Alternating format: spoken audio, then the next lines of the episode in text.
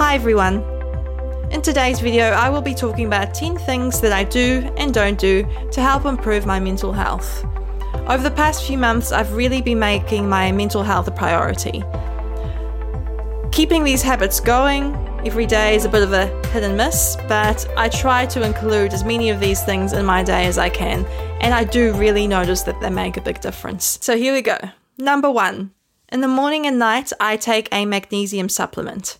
Magnesium has been scientifically proven to help improve our mental health. Aside from magnesium, I also like to take organic hemp seed oil to improve the function of my brain. It contains healthy omega 3s, 6s, and 9s. You may also like to try flaxseed oil instead if you're vegan or vegetarian, or you may like to take fish oil supplements. 2. Listening to positive affirmations. The best time to listen to positive affirmations is at night, just as you're drifting off to sleep. So I've only started doing that for a few weeks, but I think it is making a difference. And when I wake up in the morning, I also like to listen to positive affirmations. Number three. So in the past, first thing I used to do in the morning was drink my beloved coffee. I drank coffee pretty much daily for 20 years. Well, I quit that just over two months ago, and I'm doing just fine without it. So instead of coffee, I like to drink green tea in the morning. Green tea, yes, has a little bit of caffeine in it, so if you're really anxious, you may want to avoid it completely. However, it also has calming properties, so I like it, it works for me. So it's either green tea or it's celery juice in the morning for me. For a while, I was drinking celery juice every morning, but I now have, have it every second day, and that's just great for our health in general. 4. Journaling. A lot of people recommend journaling first thing in the morning. Some people like to write things they're grateful about. That's a really nice way to start the day.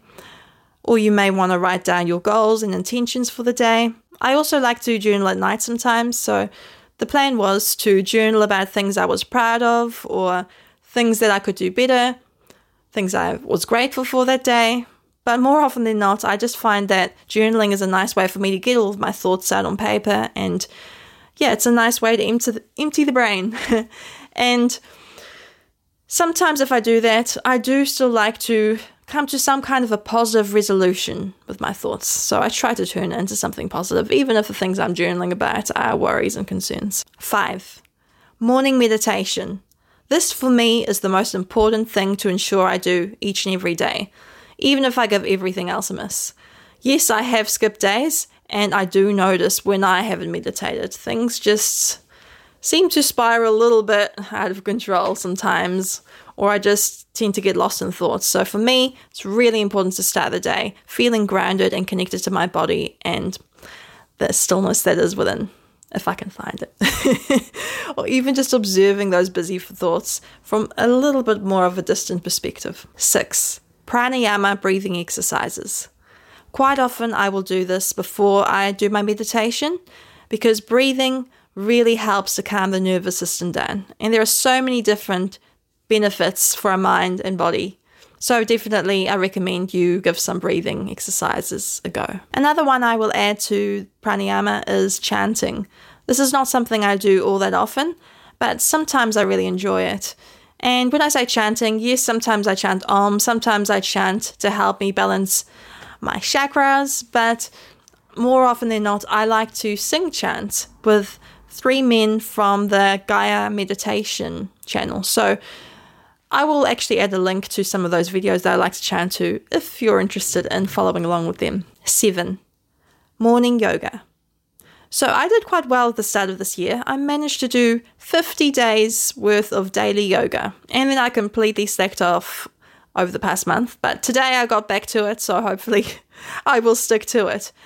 Yoga is very important. It helps us really ground and center ourselves, reconnects us to our bodies, and it also is a beautiful mindful practice. So I definitely recommend you give yoga a go to help improve your mental health and your physical health. Eight, getting outside for some sunshine and healthy fresh air. I like to walk my sister's dogs quite often. I'm lucky because I live very close to a park. I also bike for my groceries and I also have roller skates, but I haven't gone roller skating in almost a year. But I definitely should be getting back into that. It's outside and it's a really nice way to flow with life. 9. Have some nice, mindful hobbies that you enjoy doing. Creativity is really good for our mental health. So I love to draw and I also like to play the guitar and I also like to hula hoop when the weather is good. Sometimes. 10. EFT. EFT stands for Emotional Freedom Technique. It works by tapping on different pressure points in the body. They stimulate the amygdala and create a relaxation response in our bodies. It's really good for helping us retrain our minds, and it's good for if you're struggling with anxiety or depression. It also has shown to be of great help to people who struggle with PTSD. I actually created my first week session for people who struggle with overthinking and struggle with letting certain thoughts go. So if you want to give it a go, click on the week cue card up top and it will take you straight there. Reducing my screen time. This is something that we could all benefit from in these modern times. Social media can be so addictive, and yeah, having all of these different things flowing through our brains definitely can make our brains feel more chaotic. It's a bit of a hit and miss still for me, but I try to avoid going online until midday every day. That means I have the whole morning to really start the day in a healthy way. I also don't watch much TV at all. Occasionally I'll watch a movie, but yeah, I'm quite mindful about what I watch. I don't watch much news.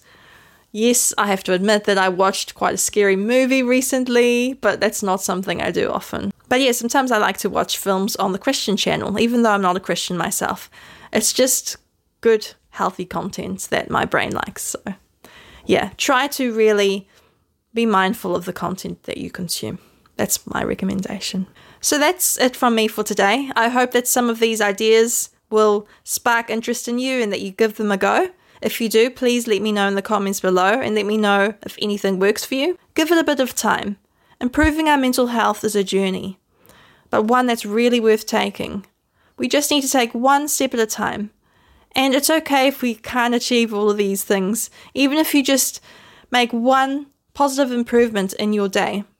It can make a difference over time. Thank you so much for taking the time to watch this video. If it's been of any help, please give it a thumbs up and please consider subscribing. I'll be sharing lots more content for the mind, body, and soul real soon. So if you are dedicated to wanting to live a happier, healthier life, then give me a follow and let's grow a healthy, supportive community. Thank you again for watching, and I look forward to seeing you again real soon. Bye for now.